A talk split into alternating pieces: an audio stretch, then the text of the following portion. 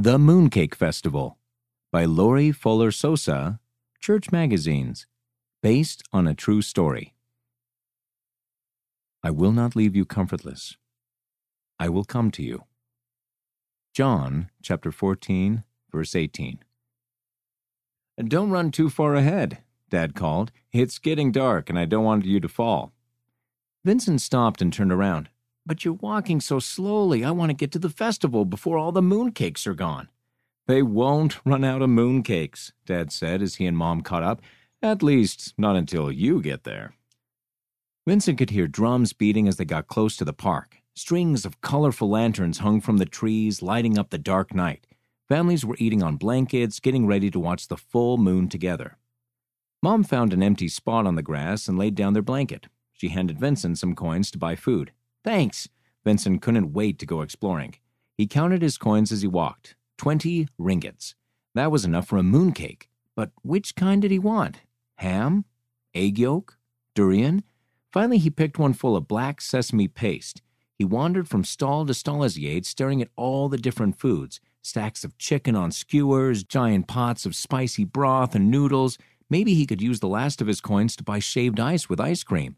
Pretty soon he'd wandered into an area that didn't have as many lanterns.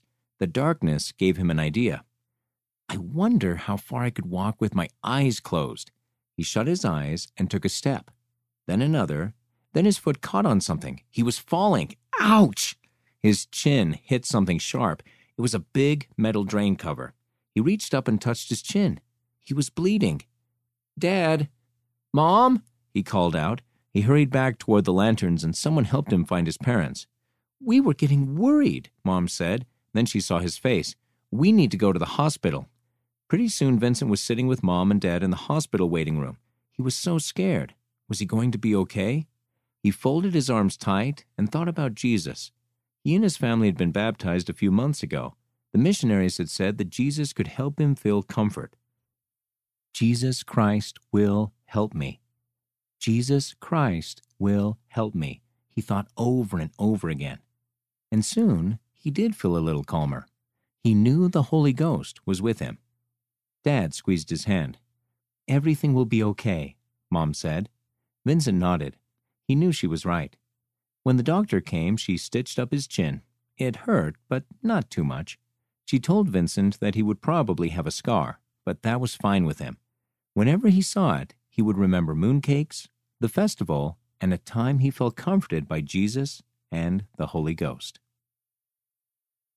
End of the article The Mooncake Festival by Lori Fuller Sosa, Church Magazines, based on a true story. Read by Casey Wayman.